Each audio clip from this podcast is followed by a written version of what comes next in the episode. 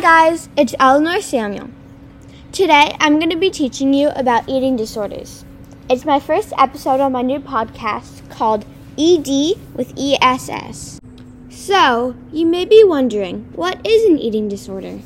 There are three types of eating disorders anorexia, bulimia, and binge eating disorders. Today we are mostly going to focus on anorexia. 10 million people in the United States have anorexia or bulimia, eating disorders. Millions more with binge eating disorders and different varieties of eating disorders, too. A sad fact, yet a fun fact about eating disorders it's the highest death rate from all mental illnesses. It is very difficult to treat, yet very possible at the same time.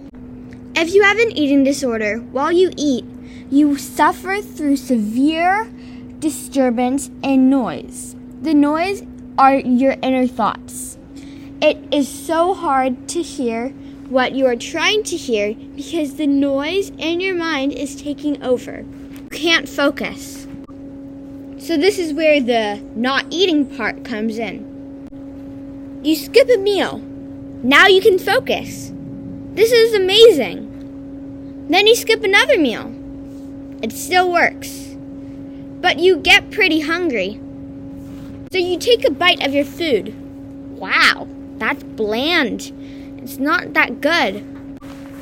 Then your brain thinks something's wrong with the food. So you stop eating the food then. And that cycle continues.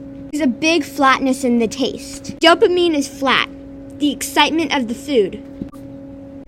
They think food is medicine. You take the medicine so you can, quote unquote, feel better, even if it doesn't make you feel better right away, so you stop taking the medicine. AKA, the food. No signal for hunger in the insula in the brain. So if you're not hungry, why eat? Well, obvious reasons for energy, for enjoyment, and because you need fuel. But when you have an eating disorder, it's impossible to realize these things. These 10,200 deaths each year are the direct results of an eating disorder. About 26% of people with eating disorders attempt suicide. The economic cost of eating disorders is $64.7 billion every year.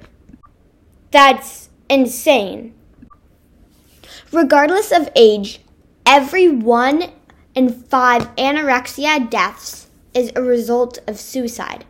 Without treatment, up to 20% of all eating disorders cause result of death. Eating disorders affect at least 9% of the population worldwide. Less than 6% of people with eating disorders are medically diagnosed underweight. This fact is crazy. 28 to 74% of risk for eating disorders is, is from genetics. That's crazy. There are resources, mental health providers, physicians, crisis lines, and peer support groups. Ways to help. Try to connect. Use empathy. Seriousness must be very clear. Expect resistance. Be patient. How do eating disorders start? Peer pressure, the only thing you can control. Symptoms for an eating disorder. Not going to meals, refusing to eat certain foods, having rigid rules about food, stockpiling or hiding food, calorie counting, excessive exercise, vomiting when not ill, and feeling alone. No one wants to feel these things. At least I know I don't want to. Thank you so much for watching my first episode on eating disorders. See you next time on ED with ESS. Remember, always be in touch with yourself and your thoughts.